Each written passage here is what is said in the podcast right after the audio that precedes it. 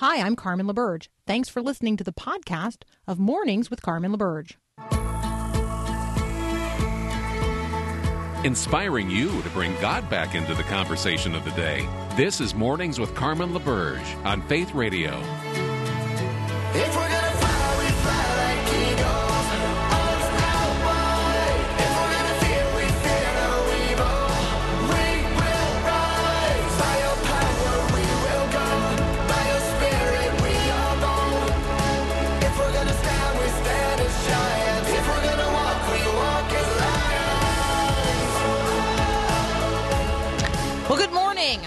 Start off the hour by reminding us of humility and grace.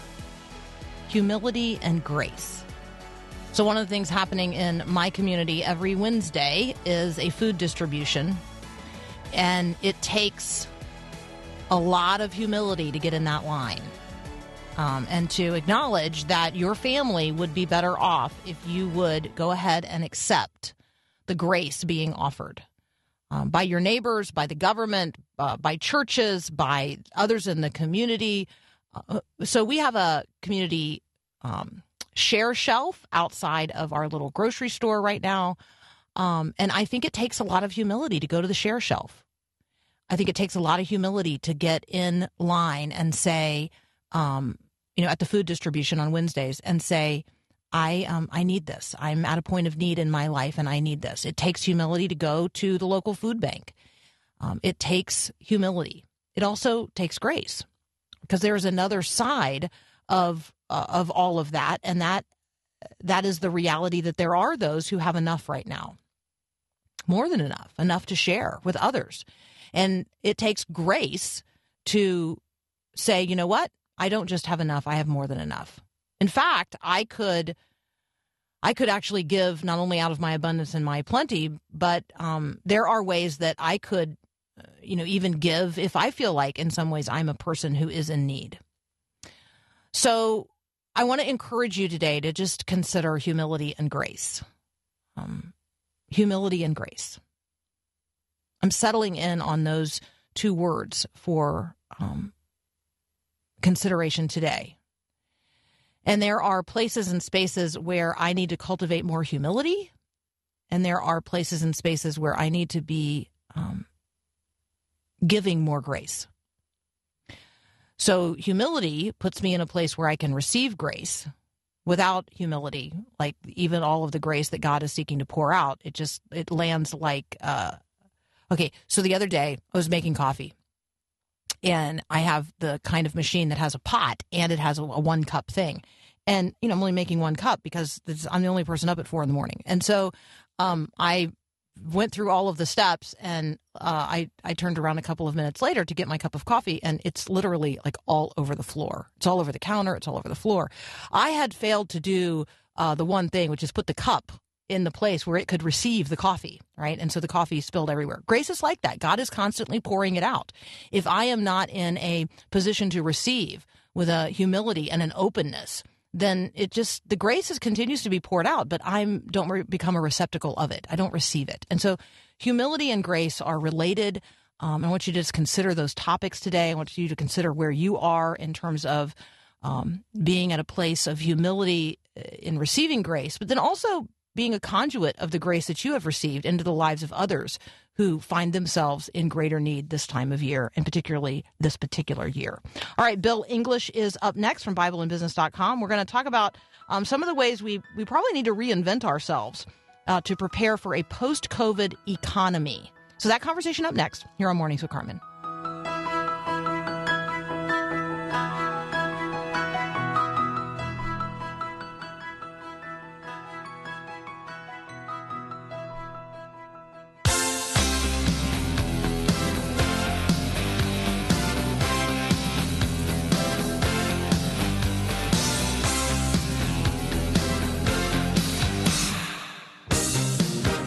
Right, joining me now, Bill English from BibleandBusiness.com. Welcome back, sir.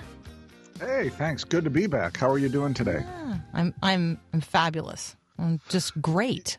You know, I've heard that about you. Paul was just saying off air how fabulous and great and wonderful you are. so That's because he's hoping for some sort of year end gift. I don't know. No, not really. I'm just kidding. Okay, so let's talk about. Paul is the year end gift. He is the gift that gives He every is, single he's day. the he gift is, that keeps on giving, isn't he? I know. Can I You're the most interject reliable- here just a moment? You're like the most reliable friend ever. You, you are. yes. Go ahead, Paul. yeah. Um, Hi. I don't know. I don't know if I have. Actually, never mind. Continue. Hey, Bill, let's talk about. Yeah. Um, I mean, here's the here's the good news. Uh, with the vaccine, I mean, it's more than on the horizon. Uh, it, it it's landing in communities across the country. Um, people are going to begin being vaccinated against COVID. Um, we are going to begin to talk about a post COVID reality. That means we're going to talk about a post COVID economy. Some things are not going back to quote unquote normal. Um, the economy has changed, jobs have changed, people have moved, companies have retooled. Let's talk a little bit about how we are going to be thinking differently about ourselves as workers in a post COVID economy. Okay.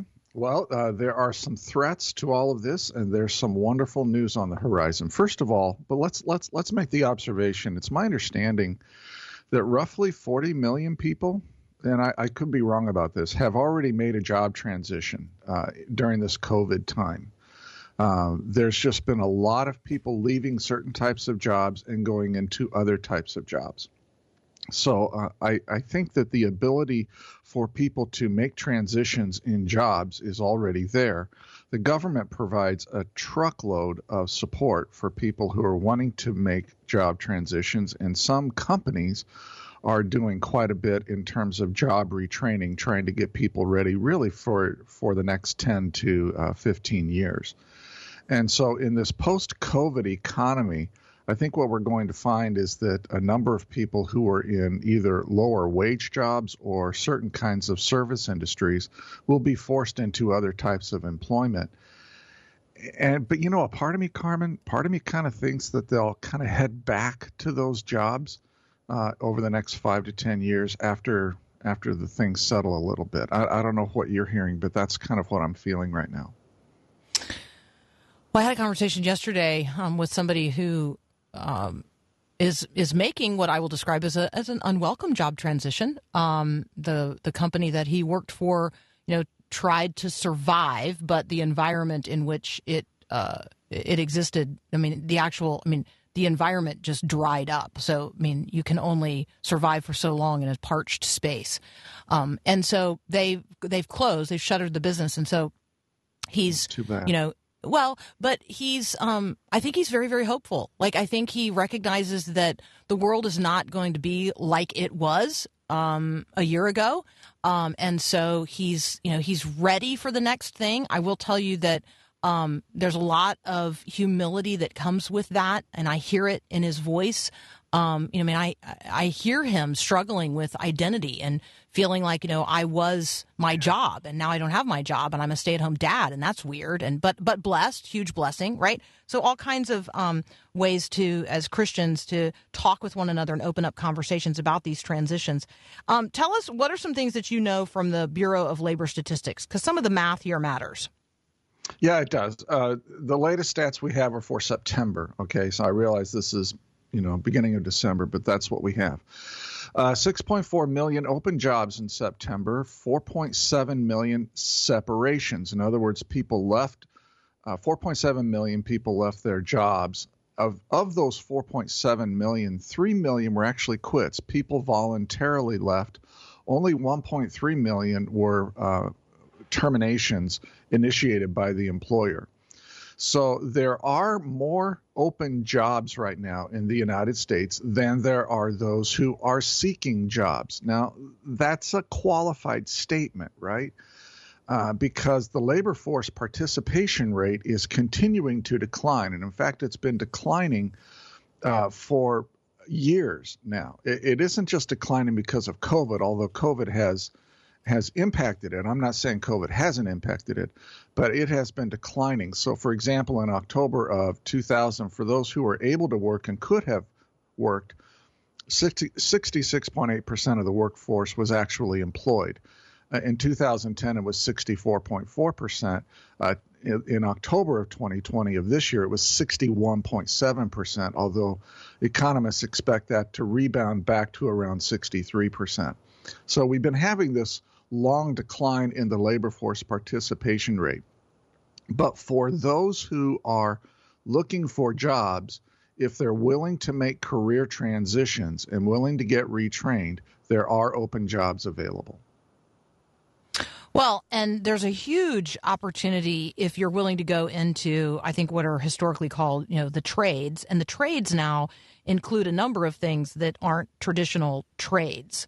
Um, but talk a little bit about that because, you know, I mean, obviously the greatest threat is to people who only have a high school degree. But if we started thinking differently about um, preparing people for vocations and trades uh, that don't require a four year college degree, you know, we might be onto something. Yeah, you know, we have about so. Here's an example. We have about 750,000 carpenter, carpenters in the United States. From what I could see, uh, we need at least a million of them.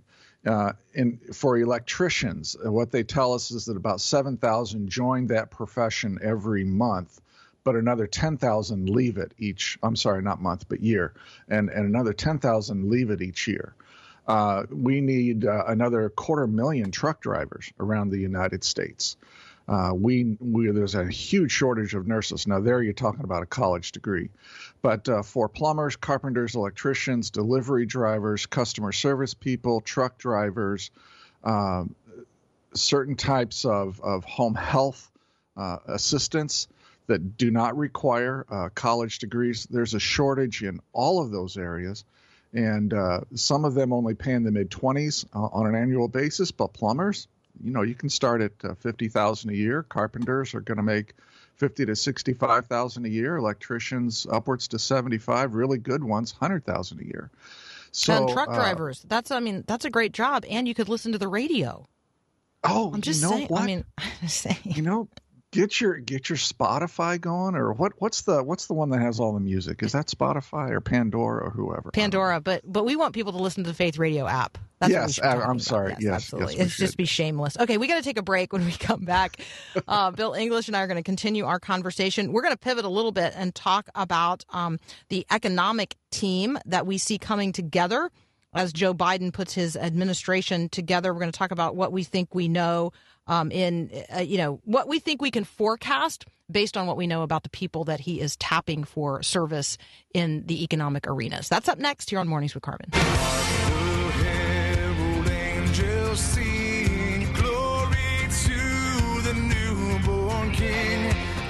Continuing my conversation with Bill English from BibleandBusiness.com. Um, so, Bill, uh, President elect Biden has begun naming um, members of his team. Some of those folks, you know, are economic advisors and um, people who will have jobs related to the econ- directly related to the economy. Um, based on the people that he is tapping for service, um, what what do you think we can anticipate? Well, I, I think he's come out and said uh, directly that the labor unions are going to have a lot more influence in his administration. And I think they're going to try to use the labor unions both to increase their membership and to increase the compensation for workers. So it, it just seems to me that um, that they are going to build this economy for the workers, and the way they're going to do that is through the labor unions. That's that's my suspicion, uh, and I I think we'll see that. Uh, they're also going to try and tackle income inequality. And uh, every administration that's ever tried to tackle that, in my view, has uh, tried to solve this by taxing, by, by creating a more progressive tax structure on the upper wage earners and then redistributing that wealth uh, through government action. And uh, and it's it's not only based on the fact that there's this uh, widening gap in income inequality. It's also based on on the notion that things should be relatively fair in, our society. That people who work hard, that the compensation should be relatively fair. And so that's what I think we're going to see come out of, of the Biden's economics team based on who he is uh, putting around himself. I think that you know folks who are listening right now probably have questions about uh, you know anticipating taxes and those kinds of things, but those are bigger conversations than we can have um, because those are going to require Congress to act. And Congress hasn't really completely settled itself out yet. We have a runoff. We have two runoffs in the state of Georgia. Um, that absolutely will determine the balance of power in the U.S. Senate. Um, and we have uh, still a couple of undecided races. Well, they're not undecided, but people haven't conceded yet um, in terms of the House. So the balance in the House is probably going to be around 222 Democrats and 210 Republicans. That's just a difference of 12 seats. And so um, Democrats will not have, uh, I mean, they can still run roughshod over Republicans in the House, but it's harder to do so when the when the gap is so narrow. Um, and so I just want to highlight that and remind people that taxes and the way that we're taxed is actually dependent on congressional action, not just on uh, the person in uh, in the Oval Office. And so it's hard to anticipate what's going to happen on the taxation front. But there are things that Biden can do uh, in terms of economic influence. Um, that he can do through executive action, and obviously the placement of individuals in um, positions of uh, of power and authority throughout the U.S. government. Um, when we talk about the economy bill, when when how should we be thinking about, or who should we be thinking about, or what agencies maybe is the better question here. Um, the federal government is a big player in the U.S. economy. Like, right? They have lots of contractors. They buy a lot of stuff. Um, just to talk a, uh, just a little bit about the influence of the federal government on the U.S. economy itself as a direct player. You know, I remember back in 2008 when I owned a company called MindSharp. It was a software training company, and we were one of the best uh, worldwide at teaching SharePoint uh, to uh, companies and to uh, military installations and people like that. I remember when they did their first continuing resolution, instead of passing a budget every year, Congress fell into this just continuing resolution after resolution after resolution, and it completely stifled uh, consistent government spending with those contractors. And there was mm-hmm. a there was a, a, domino effect among contractors because contractors have subs who have subs who have subs, and you never knew if your contract was going to uh, be renewed for another six months or another year or another two months.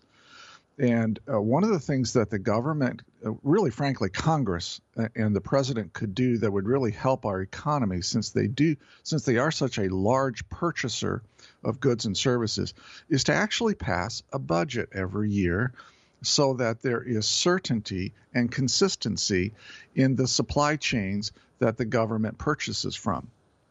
There are at least 10 million people. Well, the government empl- themselves employ several million, but there's got to be another 10 to 20 million on that food chain, that supply chain, that really depend on on the government being consistent with their spending habits.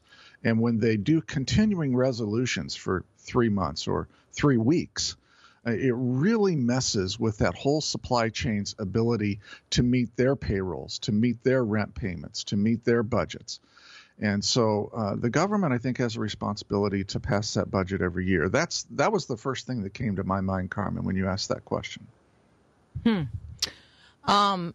So the number is is huge in terms of Americans who are like directly dependent on the government, and then those yes. who work for the government, and then yes. who those who um, work for contractors who have government contracts. And I mean, you're talking about millions and millions and millions and millions and millions of Americans. And so yeah, the federal government passing a budget actually does matter. Um, so does, that would be something. Matter. And that would be something that we need to be watching um, in these days because I think they're going to pass another CR uh, to get us through I don't know, the better portion of another year. And so that's um, that's troubling. And we want to encourage our lawmakers to do better on that front. All right, Bill, we got to leave it right there. So much more we could talk about. Um, we're going to not be with you next week because we're going to be uh, doing our winter share. We're going to cap off the year. I can't wait to show people the little caps, the little stocking caps. All right. Well, anyway, I'm kind of excited about that. Uh, but we'll talk with you again in two weeks, God willing. All right. Sounds good. Creek thanks. don't rise and all of that. All right. Thanks, man. We'll be right back. all right. Take care.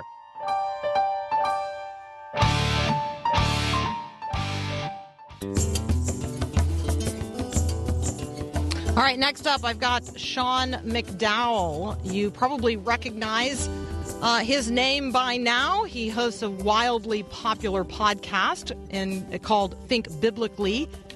He is also a, a professor of Christian apologetics at Talbot. Um, he blogs regularly at seanmcdowell.org. I mean, on and on and on. We're going to talk today about his latest book, Chasing Love Sex, Love, and Relationships in a Confused Culture. That's up next here on Mornings with Carmen. This is Max Lucado. The Holy Spirit is not enthusiasm, compassion, or bravado. He might stimulate such emotions, but He Himself is a person. He determines itineraries, distributes spiritual gifts, He comforts. Jesus promised He dwells with you and will be in you. Occasional guest? No, sir. The Holy Spirit is a year round resident in the hearts of His children. As God's story becomes our story, His power becomes our power. Well, then why do we suffer from power failures? We turn to Him to get us started and then continue in our own strength. The same hand that pushed back the rock from the tomb can shove away your doubt. The same power that stirred the heart of Christ can stir your flagging faith. The same strength that put Satan on his heels can and will defeat Satan in your life. Just keep the power supply open. This is Max Lucado. It came upon the midnight clear, that glorious song of old. Joining me now, Sean McDowell, Dr. Sean McDowell. I don't know. Sean, do I need to call you doctor? No, people are going to get. call me I know, right? That seems weird. It seems like the people to whom you are seeking to appeal, um, uh, they probably don't require us using that term, In fact, I prefer not to, especially with students. right? All right. So you very adeptly make the case for the Christian faith um, in all kinds of environments. Certainly directly with uh, with students. Um, but also through the Think Biblically podcast, through your blogs at seanmcdowell.org. Um, but I'm going to use this as the credibility, uh, part of the credibility for the conversation we're going to have. You have now been married to Stephanie for 20 years. I think that earns you credibility in the conversation um, that we're going to have about chasing love, sex, love, and relationships in a confused culture. Well, she's my high school sweetheart. She's a math teacher. She's a great mom and wife. And, uh, you know, when I work with students, they do respect that. They want commitment. I think they want relationships that last and, and are looking for some models. I, think that's exactly the language that um, that I would choose because we are, whether we acknowledge it or not, we're we're always discipling other people. The question is whether or not we're discipling them in the direction of the truth or we're discipling them in in some perversion of it. Um, talk with us about this project, Chasing Love. Um, talk about the place in the culture out of which it grows and the need you're seeking to meet. Well, this book, Chasing Love, is written for students, and the subtitle is Sex, Love, and Relationships in a Confused Culture. And the big motivation was just being a dad with my own three uh, three kids and really three teenagers in our home right now, seeing the messages that are constantly coming through to this generation. I was speaking to my high school students yesterday. I teach a class part time, and we were talking about the messages that come through commercials. And I asked this one kid, I said, Hey, where, where do messages about sexuality come through to you? And he goes, Well, everywhere social media, movies, music, it's nonstop. And kids probably spend about 17 to 1 or 20 to 1 hours or time in social media than they do compared to church. So this book is like, let's give kids a biblical approach to some of the contemporary and thorny issues that people are talking about today, like sex abuse, pornography, the LGBTQ issue. How do we help kids think biblically and just confidently and practically about some of those issues today? So many students, Sean, it occurs to me, um, are growing up in environments where um, Jesus' sexual ethic is not being communicated or demonstrated or modeled. Um, and so there's a lot of brokenness, there's a lot of trauma, there's a lot of confusion.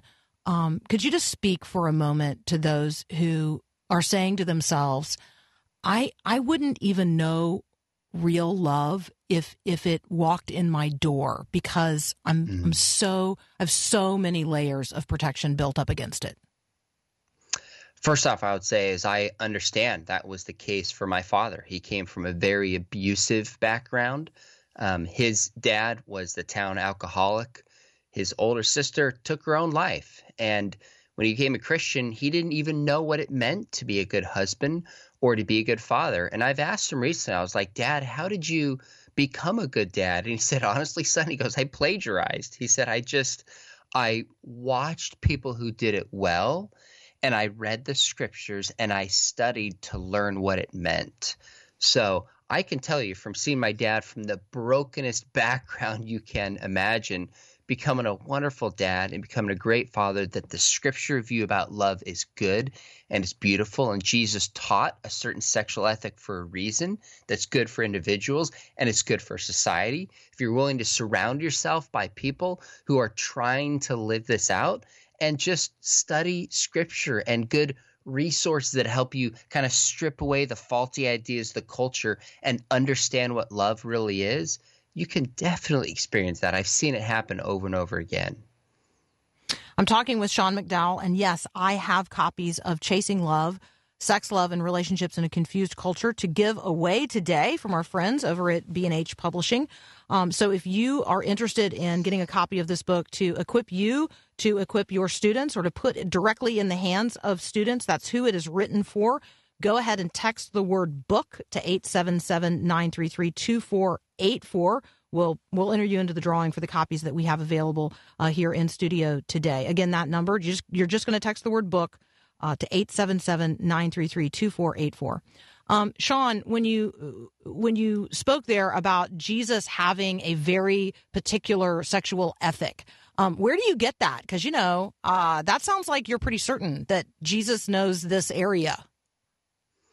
Well, you know what? The scriptures are pretty clear about this. There's a lot of effort today, I would argue, to twist and give a different message to Jesus. But if you start in Genesis and you work all the way through the scriptures, it's pretty clear that God designed sex to be between one man and one woman who get married and become one flesh for one lifetime. Now, of course, everybody in the Bible doesn't actually follow that, but there's, in a sense, there's two models. There's a beautiful way to honor and serve the Lord, which is singleness, and there's marriage. And marriage is and sex is meant for marriage between a man and a woman who become one flesh for one lifetime. So, in particular, if you go to Matthew 19, Jesus is asked about divorce. And what does he do? He points back towards Genesis 1 and says, God made them male and female. And then he points back towards Genesis 2:24, where a man leaves his father and mother, clings to his wife, and the two shall become one. So what we see in Genesis, Jesus points back to that as the model that God has always intended to be the his sexual ethic, and that's what we see in Jesus.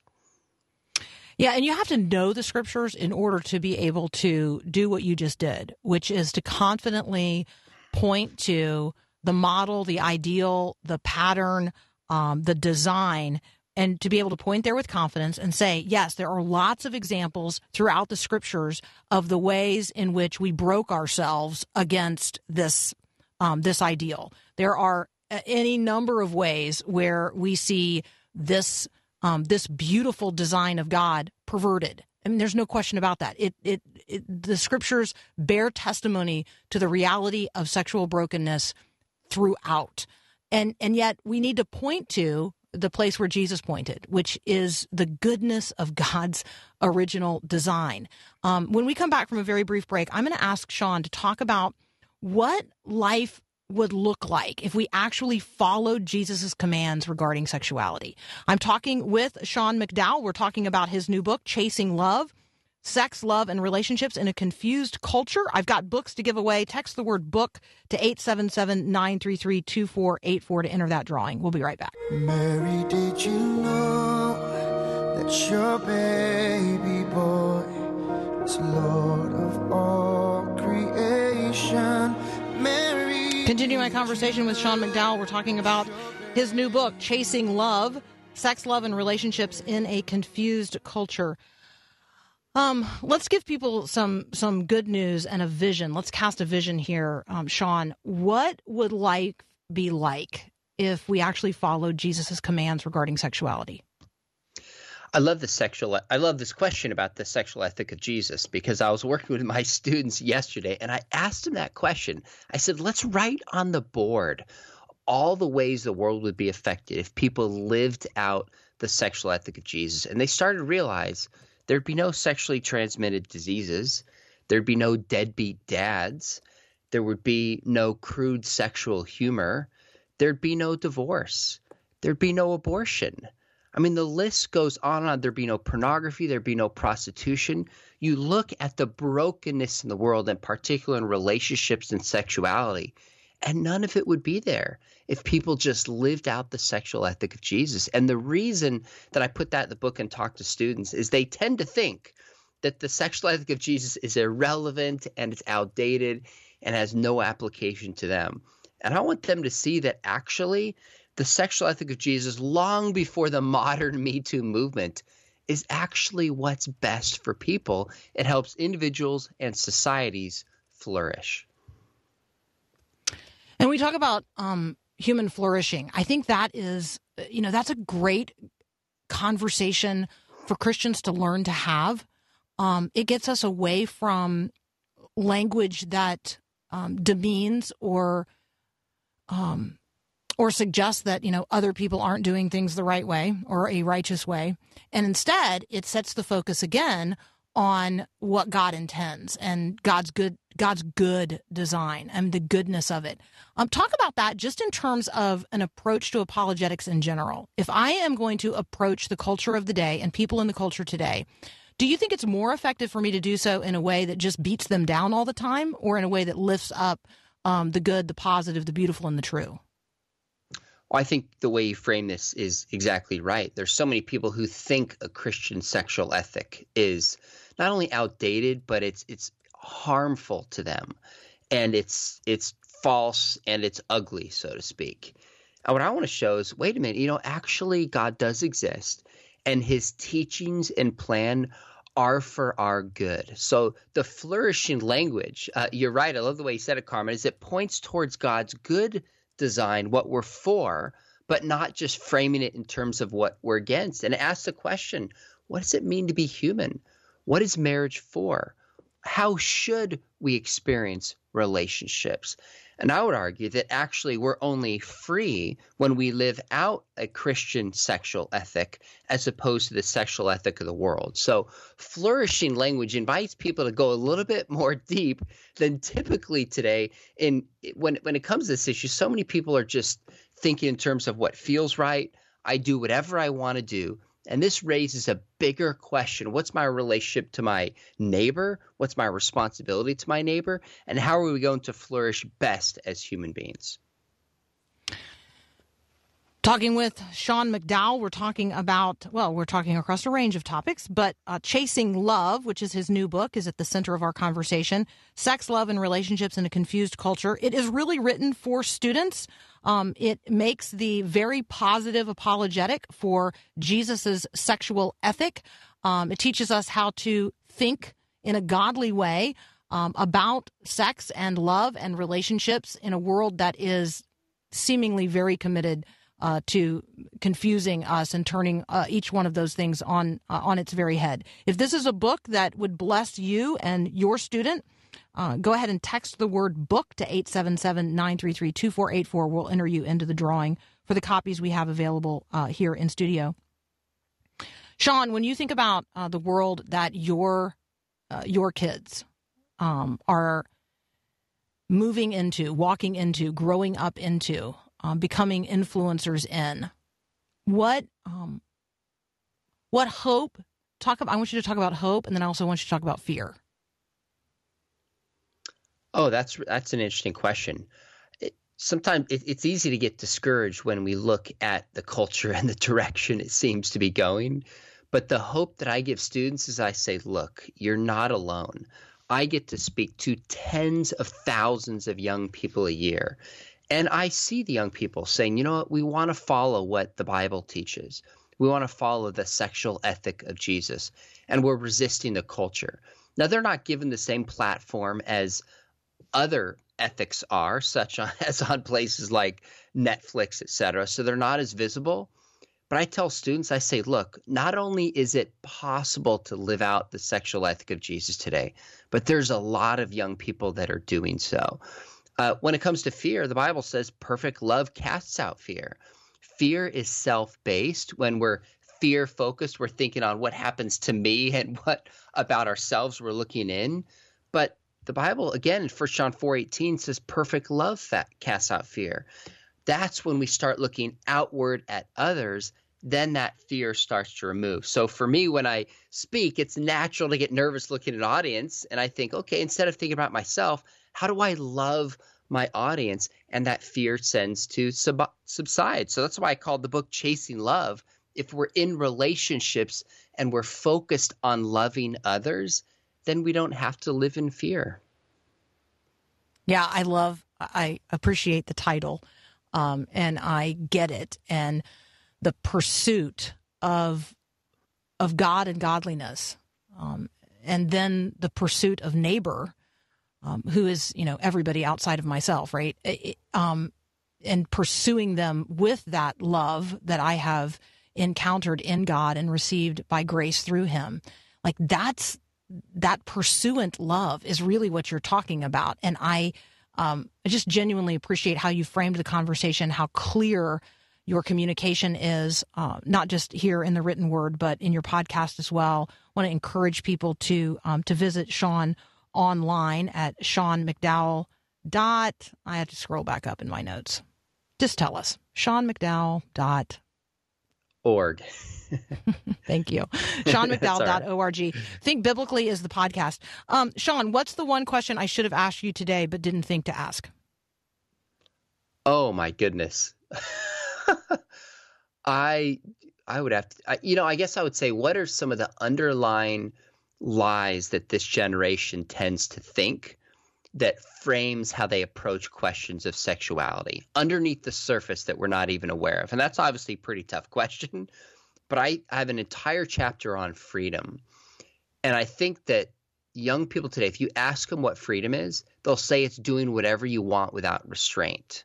They understand freedom from restraint, but they don't understand freedom for. Back to your point about flourishing, what are we made for? We're made for relationships, and we're only free when we're in committed relationships and we live as God designs us to live. So I want to reframe the entire conversation for young people and help them realize they bought a faulty view of freedom, and real freedom is found in living according to how God designed us to live. I love it. See, I'm so glad I asked that question. That's really it's fantastic.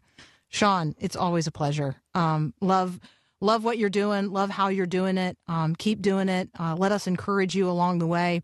Uh, if you are interested in entering the drawing for the copies of Chasing Love that I have here in studio, just text the word book to 877 933 2484. Sean, blessings on you this holiday season. Uh, Merry Christmas to you and your family. Thanks, Carmen. We'll be right back.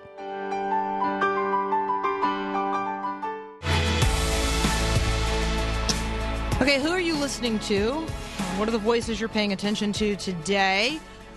Uh, I'm just reminded that our lives are full of input, like constantly, literally input streaming into um, into our lives. And so, let me just encourage you today to curate your feed, curate that media feed. Um, intentionally choose to read some things that you know are edifying. Start with the very word of God. Choose to listen to music and to spoken word that is edifying, that builds you up. Um, once you just hear other people um, tearing things down, uh, then that might be somebody that you want to only take in very small measure. Uh, and so just be a curator of your own feed today. Take some personal responsibility for what you're reading, what you're listening to, certainly what you're watching. All of those are portals not only into your mind, but into your soul. And so we want to be people who are intentionally cultivating the mind of Christ on the matters of the day. And there's only one place we can go if we want to cultivate the mind of Christ, and that is to the very Word of God, the scriptures of the Old and New Testament. Jesus is the Word, became flesh to dwell among us, and he is full of grace and truth, and we have seen his glory, the glory as of the one and only Son of the Father.